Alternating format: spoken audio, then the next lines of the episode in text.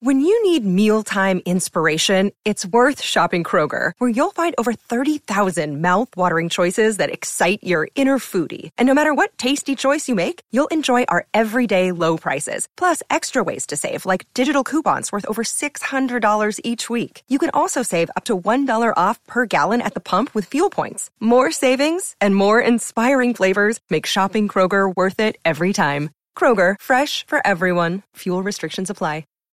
What are you doing right now? Perhaps you're in the supermarket. Maybe you're on a run or on the commute. But wherever you are in the world, and whatever you're doing, right now you're also listening to my voice. This is the power of podcasts. The ability to communicate with your audience in an intimate and intentional way through audio. I'm Bea Duncan, Senior Partnerships Producer at Intelligence Squared. We've been a world leading forum for talks, debates, and events for over two decades. And we also use our cutting edge curation, creativity, and editorial expertise to elevate your brand to new audiences with podcasting. Intrigued? To find out what we can do for your organisation, book into a free consultation with me today.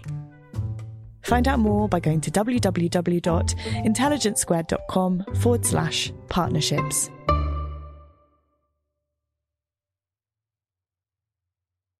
Thank you for downloading this Intelligence Squared podcast. For more information on our debates, talks, and discussions, visit intelligencesquared.com and sign up to the newsletter. This panel session was part of Brexit Britain, an afternoon of debate and discussion produced by BBC Newsnight in partnership with Intelligence Squared at the Royal Geographical Society in London. Very warm welcome to you. Um, Literally. As George Galloway would say, I admire your indefatigability in uh, coming here today. Uh, I hope you enjoy it and you find it stimulating. We at Newsnight are not event organisers as such, um, and we partnered with uh, Intelligence Squared, who've done a great job at uh, assisting us uh, with the construction of this day. Now, I just want to know a little bit about the audience so I'm sure do our panel. Um, there's only one question that matters, isn't there? How many of you voted Remain? Right. How many of you voted Brexit? I said it's going to be 80. I said it's going to break 80 20 for Remain. I'm going to call that what, 90 10, do we think? 90 90 10. Okay. Uh, I may ask that question again when we're on air, um, so stick to what your things are. Um, stick to your views. We don't want you changing. Um, yeah, so like a question time, the audience is normally constructed to be more balanced, but this was a, a paying event in West London, and um, it's, not, it's not typical of the entire nation. Now, our first session, ladies and gentlemen, our first session uh, is essentially we're not going to discuss Norway or Switzerland or Article 50. We're not going to discuss Theresa May. We're not going to discuss the state of the Labour Party. This first session is what have we learned about our country out of this referendum and the campaign that went before it. Okay, what have we learned about our country and its divisions? We have a great panel uh, who I will introduce, and I'm going to get them to talk for two minutes each on something we've learned about our country. We'll have a bit of discussion up here. We'll open up to the floor. Um, there's this kind of fixed mic if you're upstairs. You have to go to the mic, and we'll have roving mics downstairs. Our panel for this is Billy Bragg, uh, musician activist, uh, a Remainer, uh, campaigned in one event with Jeremy Corbyn. But which side was he on, actually, Billy, in that event? this is a media distortion of the reality right, that I lived. Okay, okay, cool. You will tell us. Um, next to Billy, Alp Mehmet, who's uh, from Migration Watch, former diplomat, uh, and in his personal capacity, a Brexiteer, but he's not. Migration Watch, which campaigns for controlled immigration, Migration Watch didn't actually take a position officially in the referendum. Um, Suzanne Evans, third, third in there, uh, was deputy chair of UKIP. Uh, until Nigel Farage thought she was too much of a threat and had her suspended from the party, but that's a whole different story, and that's not the real view of it. Uh, that's not his line of it. But uh, no, was suspended and is um, UKIP was UKIP deputy chair. Has been a long-standing, was a long-standing member of the party until she was suspended, and last and not least, Torsten Bell at the end, who is director of the Resolution Foundation, which is a think tank that's come from nowhere to sort of 80 miles per hour in a very short period of time and specializes in kind of analyzing living standards, wages, benefits, the interaction of them, uh, and sometimes gives the Institute for Fiscal Studies a run for its money. Okay, we're going to have two minutes from each of you on the divisions. Billy, we're going to put you first. Thank you very much. Well, uh, the last uh, month or so, I've been trying, like everybody else, to work out uh, what Brexit means outside of just the fact that we're going to leave the European Union. What, what does it mean to our country? Where the divisions uh, have, have, arisen? And it's very, I think it's very difficult to discern. I don't think it's north south or old young, uh, these kind of things. And all I can really talk about with any um, experience is what happened in the town where I come from, where my family live, which is uh, the London Borough of Barking and Dagenham, which was one of the few uh, London boroughs that voted by two to one to leave the European Union. Now, the three issues that were very important to people during the referendum were the economy, immigration, and sovereignty. Now, um, Barking and Dagenham uh, has a, a a real uh, issue about the economy. When I left school in uh, 1974, 40,000 people worked at the car factory there, worked at Ford's in Dagenham. Uh, now, only 4,000 people work there and don't make cars, they just make engines. And as a result of that, uh, house prices in Dagenham are the lowest in Greater London, possibly the lowest in the southeast. As a result of that, there's been a huge influx of people, mostly uh, people from um, Africa, actually, in Barking and Dagenham, coming to live there, which put incredible pressure on social services, on uh, schools, on uh, doctors' waiting lists. Now, the, the, the underlying uh, story there uh, also um, uh, involves the, the, the, huge changes that people have seen in Barking and Dagenham. It's gone from being a, a 20 years ago, uh, 99% white borough to now something around 80%. And these are real, uh, genuine concerns, legitimate concerns that the people have there. But the, the real problem is the, the loss of uh, manufacturing jobs. And although people talk a lot about immigration, I think if all of the immigrants were taken out of Barking and Dagenham, I don't think this would bring Henry Ford back. The real bottom line problem there is for the last 30 years, uh, we have ceded power to the markets, to the bond markets. And the other issue that, that flows into that, obviously, is one of sovereignty. If we're only concerned about our sovereignty with the European Union, it, it starts to look like we've got a thing about foreigners. Our sovereignty, really, the real problem with our sovereignty is that we've, we've um, uh, leased it to the, to the global markets. And I feel that the vote in places like Barking and Dagenham was a vote against globalization rather than a vote against immigration. It was a vote for people who feel that nobody stands up and speaks for them. The Labour Party have been in power in Barking and Dagenham since 1931 when the borough was formed. Out of, cut out of Essex. And if you have any other uh, uh, vote there, it goes straight in the bin. Likewise, where I come from in Dorset, the Tories have been in power since 1886. My Labour vote goes in the bin. And until we do something about this, until we make people in places like Barking and Dagenham feel that their voice is heard and their legitimate concerns are addressed, I think we're going to continue to have a divided society.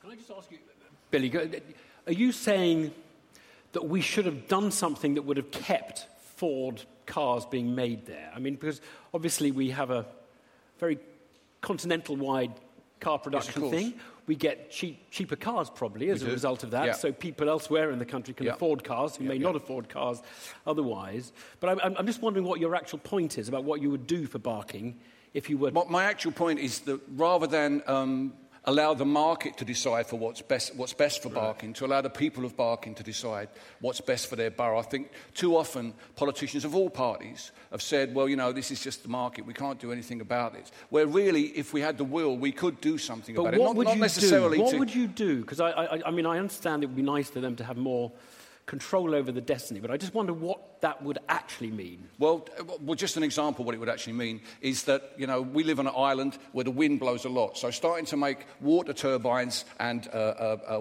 windmill turbines would use the same sort of engineering skills that used to be put in there in Barking and Dagenham. Obviously, if Fords want to move somewhere else, that's their business. But we've really got to look at a, a way of, of making globalisation work locally. Too much of the decision making and the economic power is centralised. And one of the big problems about that, I think, is that although there's been devolution uh, to Scotland and Wales and Northern Ireland, there's been no devolution right. to England. The only uh, election I get to vote in that's in any way proportional, ironically, of course, is the European Parliament election, which sadly has been taken away from me. All right. I don't live in London. Billy, I live in Dorset. Yeah. Okay, next, Alp. Thank you. Um, first thing I would say is that were we to have an audience here that represented England, by and large, some of Wales as well, then it would be the other way round. Instead of 80 20, as you suggest, um, uh, for Remain, it would have been the other way round for Exit. That would have been me, 55 45, wouldn't it, really? Wouldn't, if you, if you, no, no, no, no, hold on a moment, hold on a moment. Nine of the, the regions, only Scotland, London, and Northern Ireland actually voted for yeah. uh, Remain. Not all London. Not, no, no, not barking. No, no, no. Apart from barking, very, the, very sensible. Anyway, make, make listen. Point. Yeah. Hold on. Yeah. uh, well, if you let me, I'll make my point. The fact is that most people in England certainly um, voted to come out. I think it's patronizing to suggest, it's patronizing to suggest that they didn't know what they were doing, that they were misled, that they were somehow mistaken in their uh, interpretation of what was going on, and that's why they did it. I, I think that is a mistake to suggest that.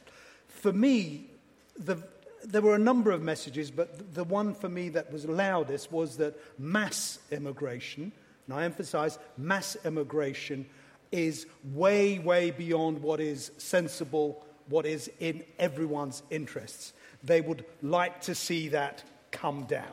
The present scale of immigration generally means that uh, within eight years we're going to have a population of 70 million.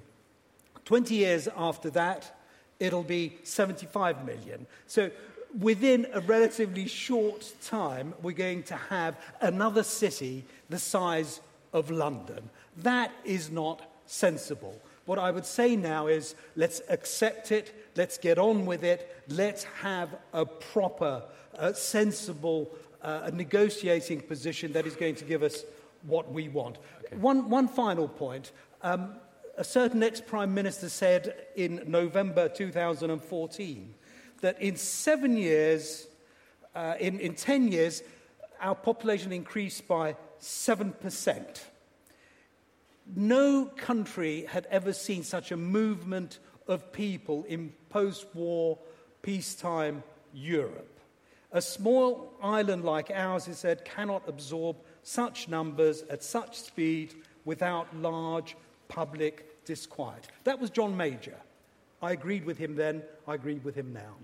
And, and just a quick follow up I mean, there, there are those on the leave side who have said it wasn't immigration that, that was the primary concern. Are you, are you shake, uh, nodding your head, yes. Suzanne? Yeah.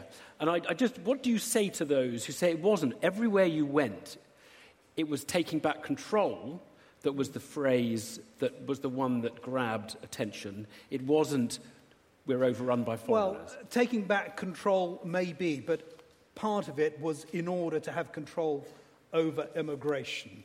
And I, the fact is that you, you went around the country, as I did, as everyone did, talking to people.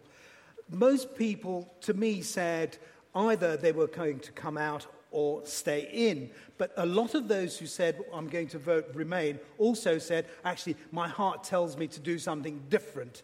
And I would argue that if they would um, allowed, if they had allowed their heart to control what they'd voted, the vote in, for, for Brexit may have been even larger.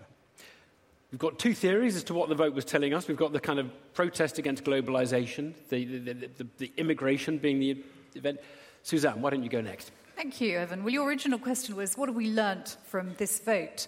And I think the first thing we've learnt is that the British spirit triumphs. It's indefatigable. And optimism actually triumphs. Optimism for a country, a future for Britain as a country that can go it alone, that can stand on its own two feet and be strong, outrode the majority over public fear, project fear, about what would happen if we left the European Union.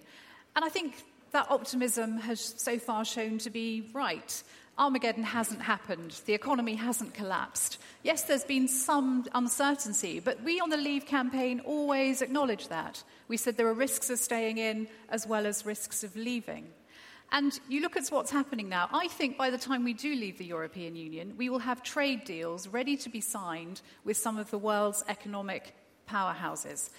Countries like India, like China, like the USA, countries that the EU has been desperately trying to sign trade deals with with a very long time, but has failed.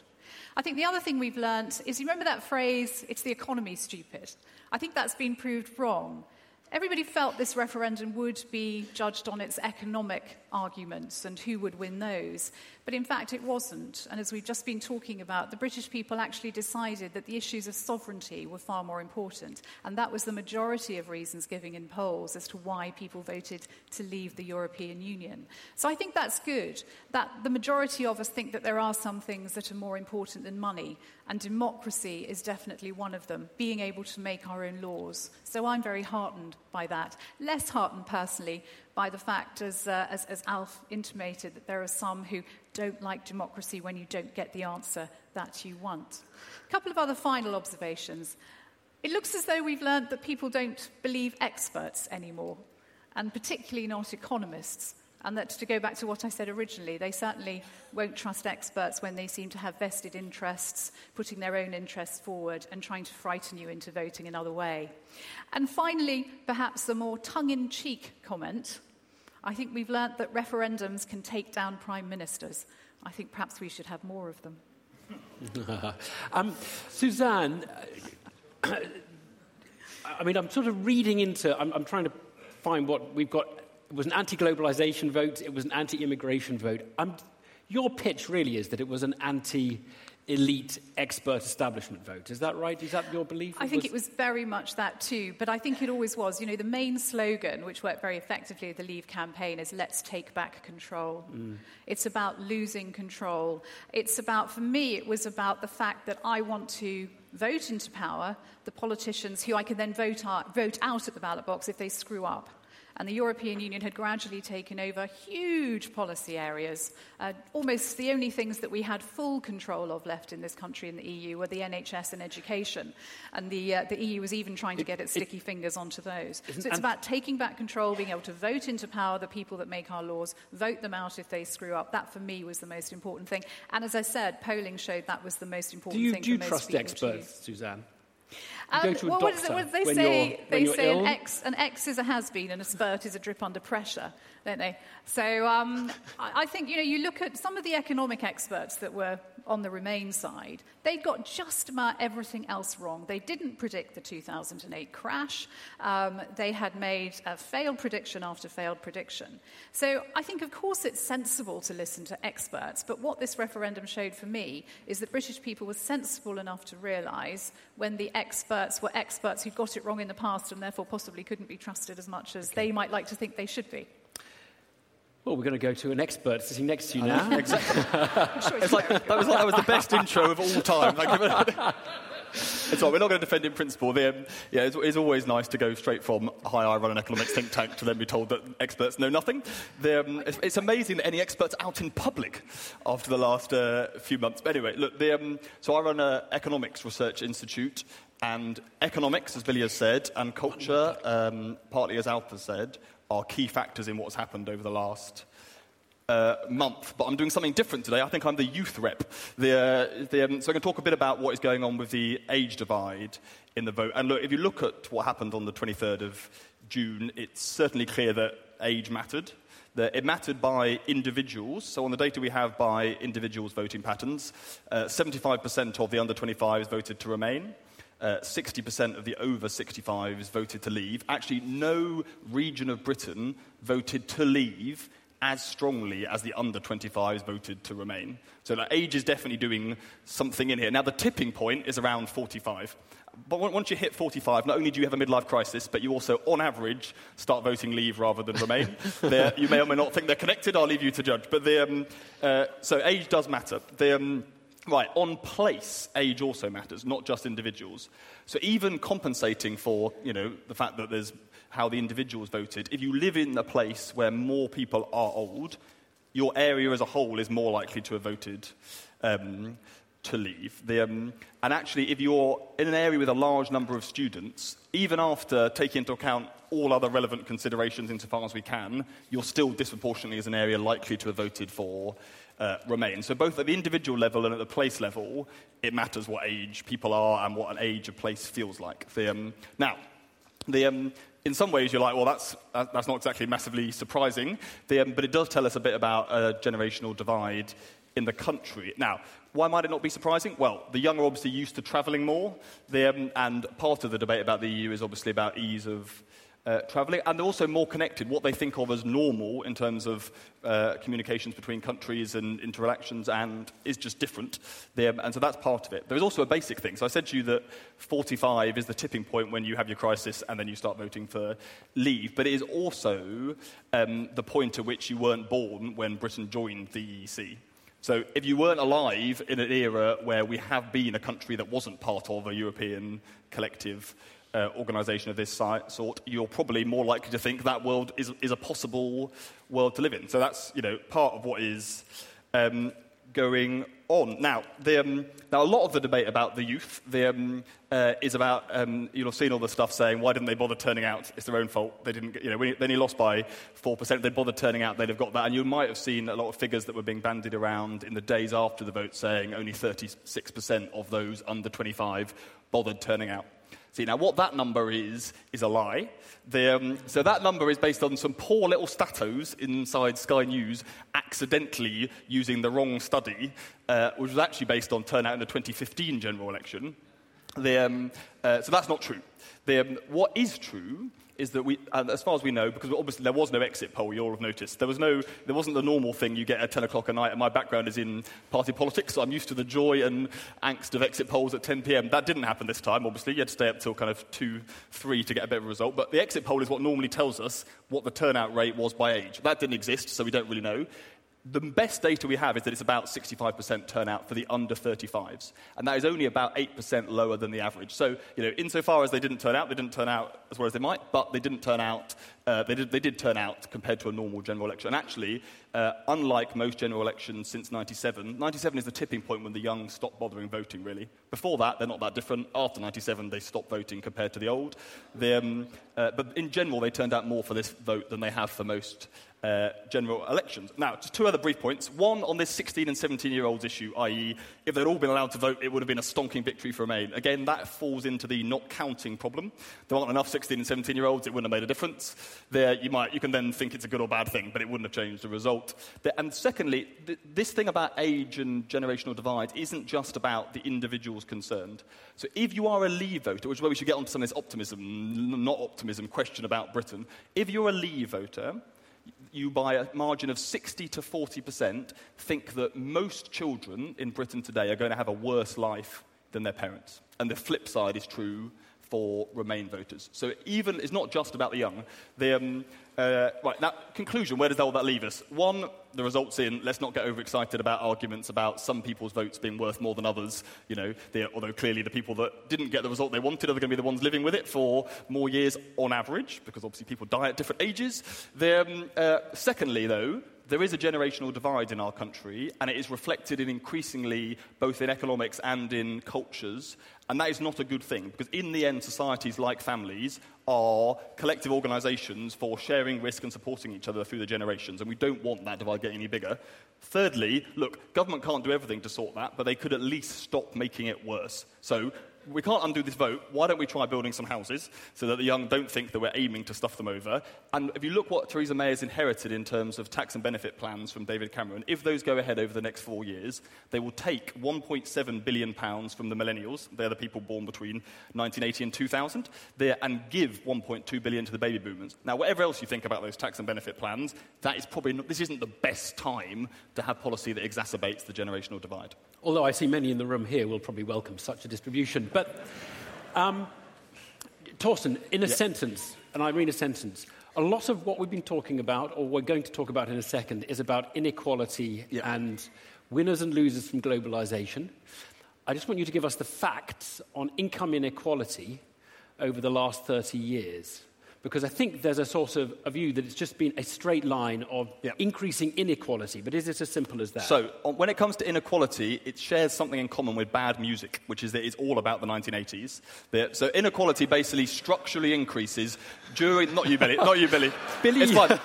You've kept going. It's not your fault, mate. What do you want? You mean Spandau Ballet, don't you? I mainly mean Spandau You mean Ballet, Spandau but, Ballet, okay. but we are all going to have to take our responsibility for Billy for what happened during what was a terrible 10 years for Britain. Now, the, um, so, the, uh, so inequality basically structurally increases, basically actually straight across the 1980s in a large way, and then it, it more or less, although there are important changes, but it more or less stays constant across the rest of the, the 30-year period Evan raises, except that the very well off in society in Britain across the late 90s and 2000s did carry on pulling away. So the, the big inequality is a 1980s phenomenon.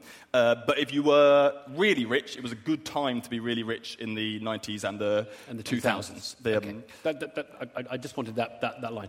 So I want to sort of summarize. I want, I want to know whether the unifying thing of all of your presentations, whether it's a bit anti establishment, we don't like experts anymore, we're not going to be told how to behave, we don't like Jean Claude Juncker. Uh, we don't like immigration and the uncontrolled level we've seen it. We don't like globalization. Is there basically, is the simplest way of caricaturing the vote as one that broadly was one about winners and losers from the economic system that has prevailed over the last 20 or 30 years? I mean, is that a. Is that the kind of the best way of looking at the division our country has and what the vote told us, Billy? I think, I think it is because I think that's why the, the, the slogan Take Back Control was so powerful.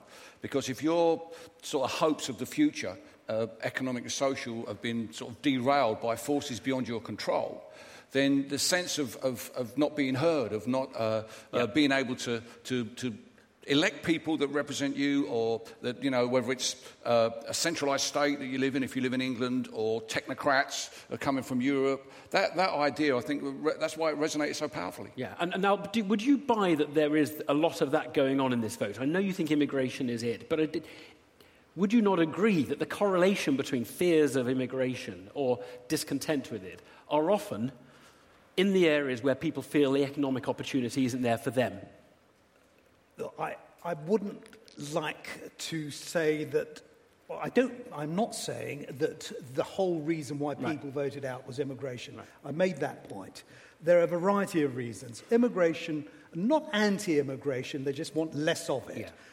That that was clearly a very powerful message that came out. But there are all sorts of other things. I, I'm from the part of London that that uh, Billy's from, despite what I sound like now.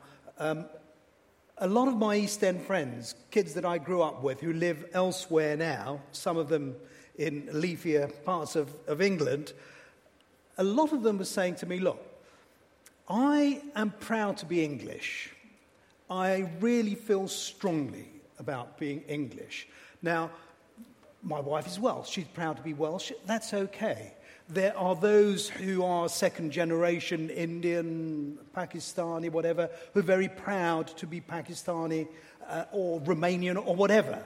However, the moment you say, I'm proud to be English, somehow that's bigoted and that is somehow racist. They resent that. Right. And that is a very powerfully felt feeling around. So there's an identity country. issue which you're, you're saying is beyond mere economic That's advantage or them, yeah. disadvantage. This is but would you, would you disagree if I said a lot of this, at least, was about the kind of the winners and losers from the economic system of the last 20 or 30 well, years. Well, clearly, if people right. were happy, were desperately happy they about what was going on, they wouldn't vote yeah, for change. Yeah. Suzanne, you, you, you, agree with it, don't you? I'm going to put this to the well, audience in a second. I'm, I'm not sure you can make quite such a wide generalisation. I mean, I was on the campaign trail, obviously, and it was people from all walks of life who were voting Leave. It certainly wasn't the elites that were voting Remain and the, the non elite that were voting Leave. That might have broken down like that in a majority, but that's not the sense that I got on the no. streets, really. In fact, a friend of mine was at Ascot, and he told me he went into the gents' loos and he got a vote Leave thing on his hat, which I don't think you're allowed to do, but anyway, he had a little one. And he said everybody in the loo was saying, yeah, great, vote leave, fantastic. So, you know, if, right. if the people that go to Ascot are the elites in society, most of the people that he met there were actually voting to leave. So I so don't think don't, it breaks down quite that We don't simply. want to reduce it too much to this, but I... I no, I think there's always a I, danger I, with anything of trying to reduce it to its lowest common denominator to get a nice soundbite for the telly, and you can't always do that. ah, Sorry. Uh, Torsten, would you, would do you agree with my summary of it?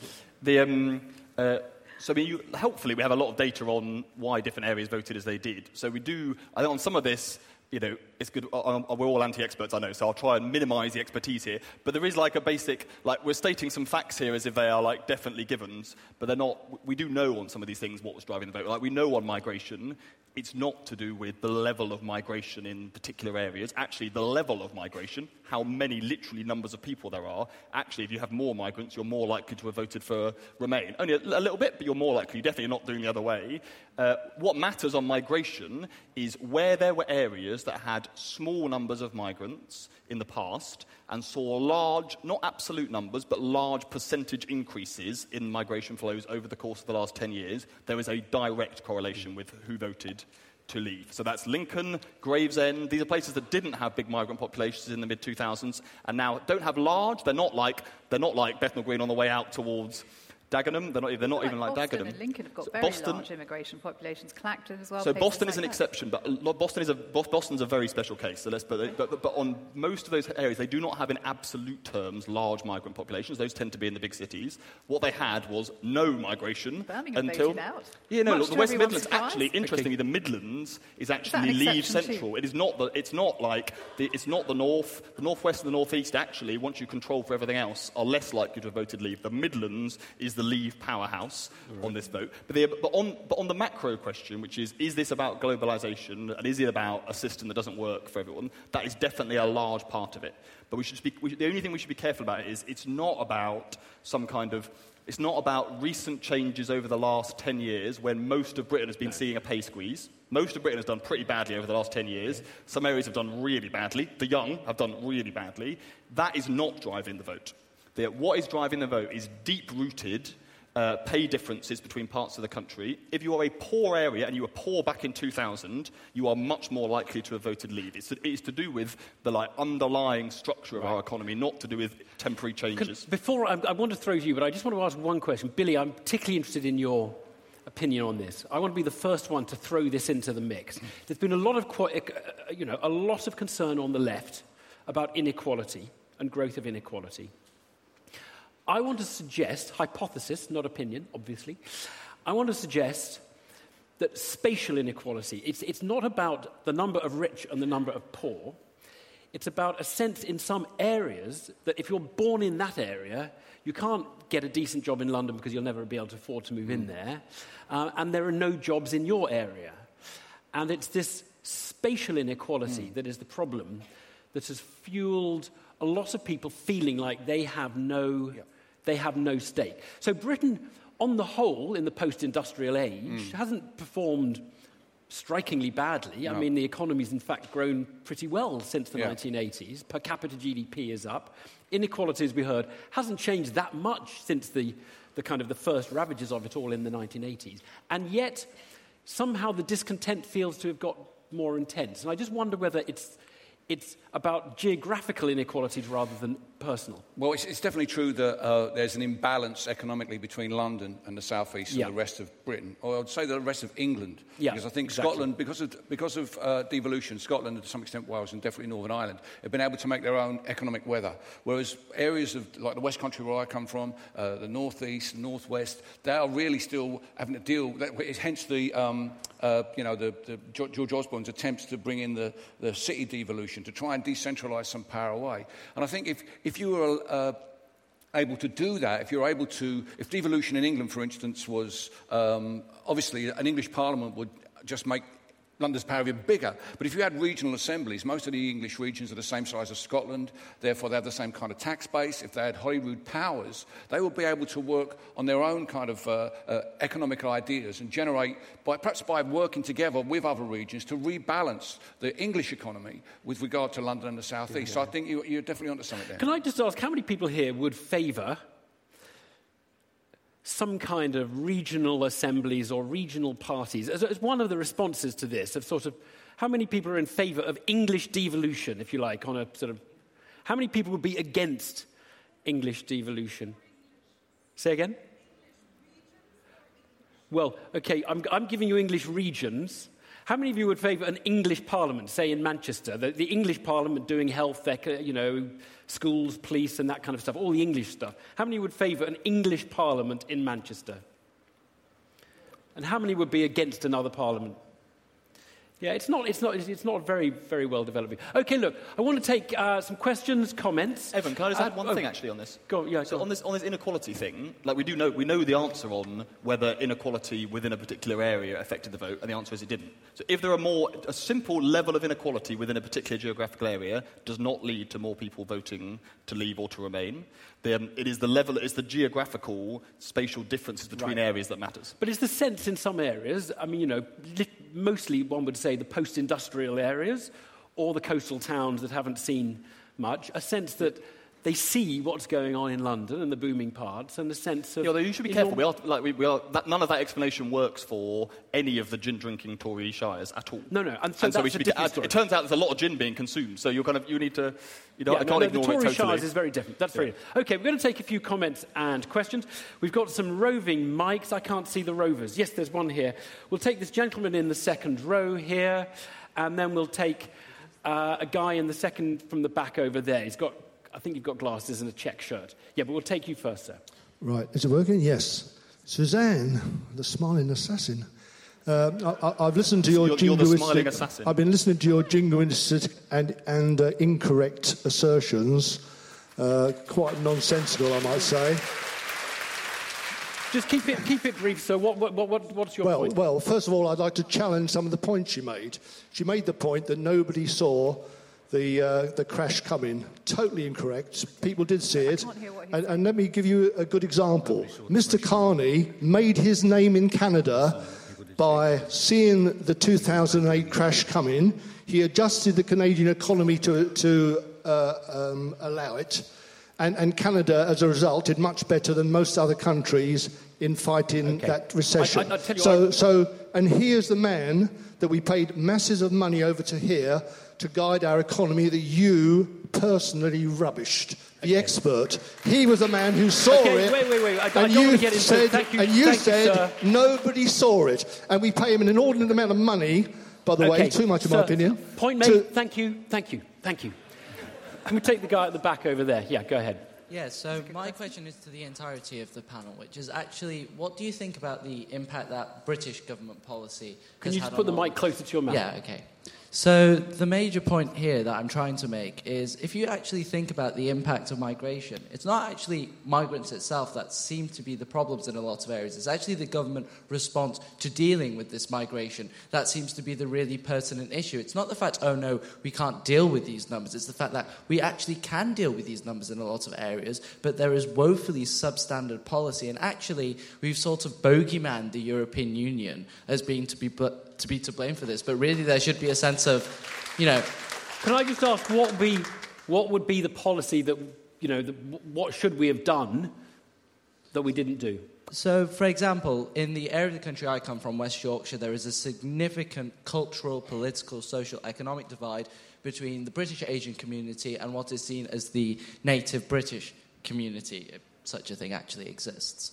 Um, and the idea is, is that you need to look for greater community engagement. And I think that local councils and actually metropolitan councils and the national government could have done a lot more to invest in those sorts of areas. And I actually think a lot of the fuel for the fire that parties like UKIP and the anti establishment parties have gained is actually a response to the, to the failings of the British government for the okay. last 30 or 40 Point years. Well made. Alp, do you think if we'd coped better with migration, we would probably have a, more com- a country more at ease with it. Uh, that's the whole point, Evan, that we couldn't cope with it because of the scale of it. There was no concern about immigration in the 19... There was relatively little concern about uh, migration in the 1990s. With regard to EU migration, it's only in the last three years or so that it's actually become significant and got to the point where it does bring about the sort of pressures that lead to the concerns that people have voiced. The last three years, but you had Migration Watch has been going for a decade or more, hasn't it, campaigning against migration? It, I said EU migration. EU migration has, has all but doubled in the last three years. The terrible irony in all that is that Margaret Thatcher insisted that the, uh, the former uh, Eastern Bloc countries came into the European Union uh, so that they could act as a counterweight against the united Germany. And now, by, and now, well, well, it was, it was Thatcher who initially in, who wanted to push for them to come in after the, after the Berlin Wall came down because she was afraid of united Germany. And the terrible irony is now that through our, our, our, our plebiscite, we have now left uh, the European Union and Germany rather reluctantly has no choice but to take that role that Margaret Thatcher was so afraid of. Uh, more questions. We've got a lady down here next to the aisle, and I'm looking for other women. Yeah, and then we'll take the lady in the middle over there, yes, with a green pen in her hand, yes. You start, and then we get keep the green pen in the air so the mic can come to you. There we are. Go. In front of your mouth. Put the, that's it. Yeah, that's it. That's it. Is that's that it. good? Um, my question is slightly different. It is and it isn't covered by your debate. Um, I have to conclude that what I learned from the referendum is that people, including the media, including the public, and including the MPs, did not understand it. That there is no mandate for Brexit, and that is because um, it was an advisory referendum. What follows an advisory referendum is that it goes to government and they take it as one consideration amongst many, and that includes amongst considering the young in, in the country who cannot vote. and what is in the interests of the people. And if you look at mandatory re- um, referenda for constitutional change, they would require a supermajority. The Tory party requires a two thirds majority. The Tory party had no right to assume directly after the vote that Brexit has won.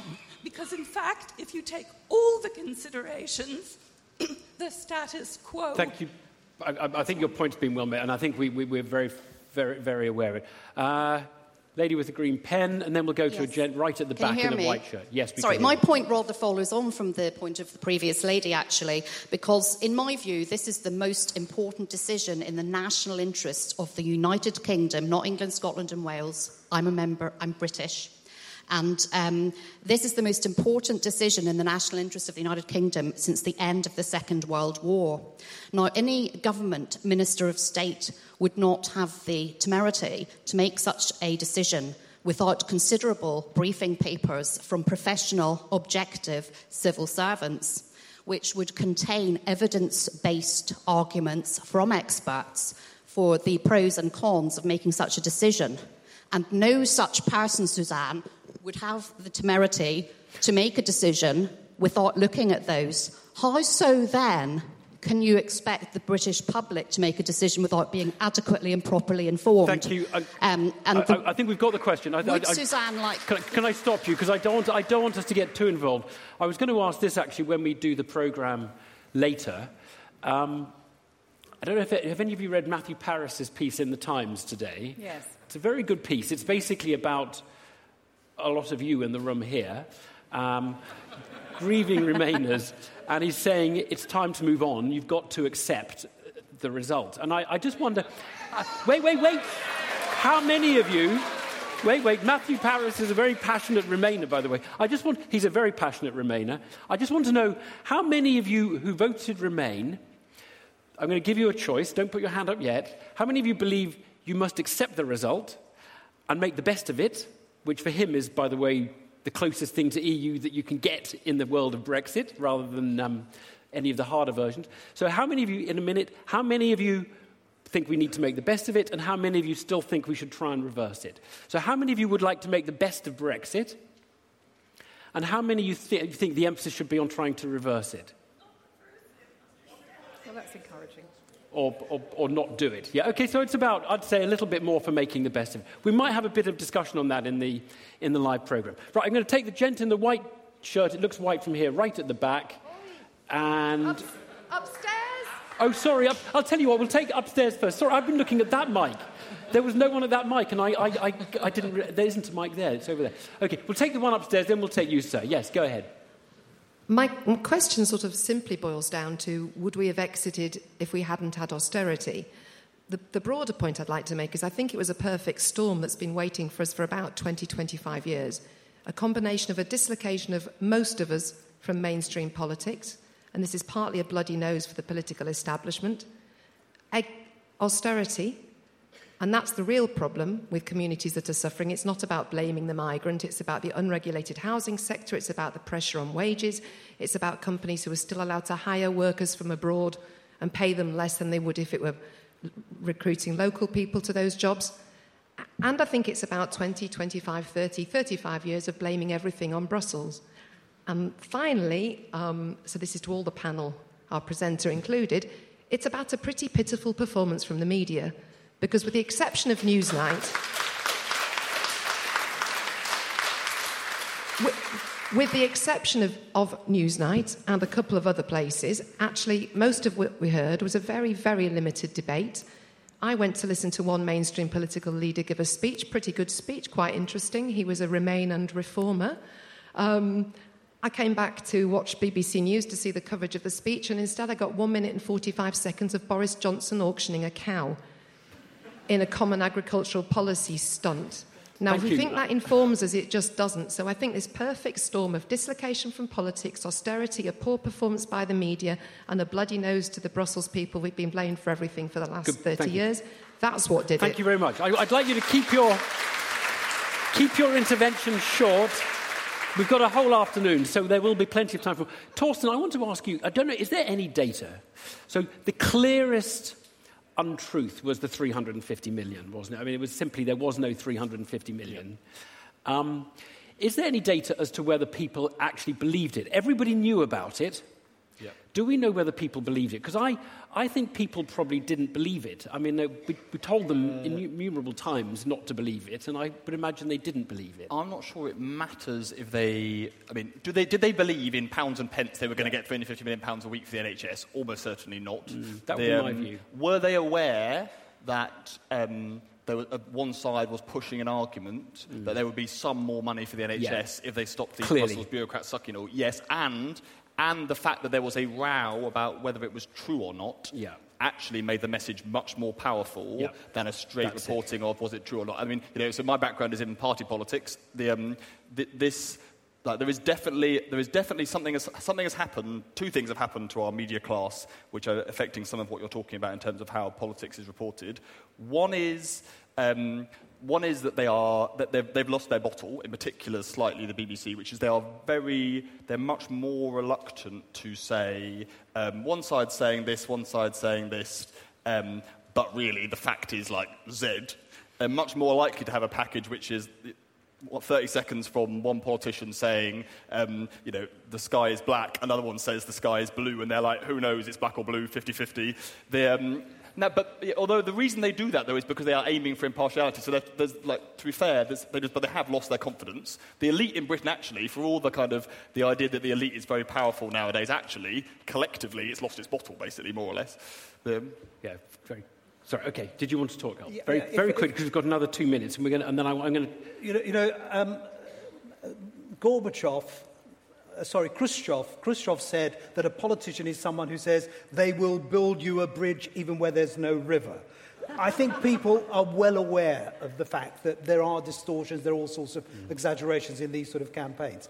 My question, my, Let's be clear, no, my, my question, my question to our friends here is: Had the uh, a result gone the other way? Don't ask this one because we're going to get into a very. I know where you're going. Who would have said this is grossly unfair? It's a, it's a I good doubt question. that many would. It's a good question. Don't answer. Don't rise, because we don't want to go. I'm going to take the, lot, the gentleman at the back there very quickly, and then we're going to close.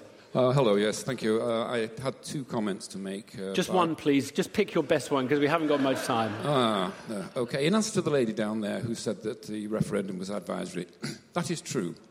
Um, Parliament does have the final sovereignty. However, there is a higher sovereignty, and that is the people's sovereignty, and the people have spoken. And you're a Brexiteer who want us to accept the result. I did hundreds of hours of work in Westminster Tower. Yeah. Okay. ever before voted in this referendum. I think that says something about, as the lady was saying, how significant, both of you were saying, how significant a decision that is. And I think we got that point across. It was far more this significant than any general election because it's about who governs Britain. And the British people overwhelmingly decided they didn't want the European Union governing Britain any longer. Wait, wait, wait, please. When you say Can I just. We're going to end. We're going to end. I'm going to give Billy Bragg. I'm going to give Billy Bragg the last word, but, but, but not the word you wanted, Billy. I'm going to ask you a question. Do you think Brexit will do anything to heal the divisions that we've talked about around winners, losers, young, no, old? because the, the idea of uh, um, uh, unelected lawmakers will not be applied to the House of Lords.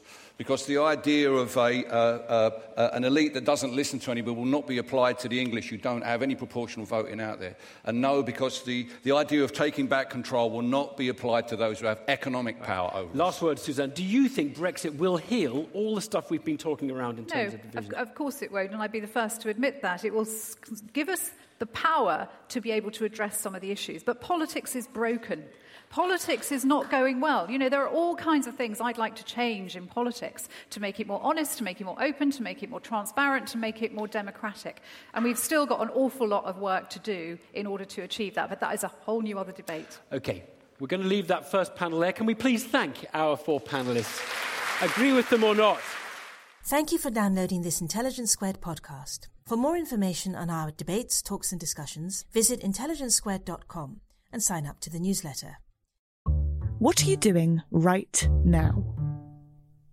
Perhaps you're in the supermarket. Maybe you're on a run or on the commute. But wherever you are in the world, and whatever you're doing, right now you're also listening to my voice. This is the power of podcasts. The ability to communicate with your audience in an intimate and intentional way through audio. I'm Bea Duncan, Senior Partnerships Producer at Intelligence Squared. We've been a world leading forum for talks, debates, and events for over two decades. And we also use our cutting edge curation, creativity, and editorial expertise to elevate your brand to new audiences with podcasting. Intrigued? To find out what we can do for your organisation, book into a free consultation with me today. Find out more by going to www.intelligencesquared.com forward slash partnerships.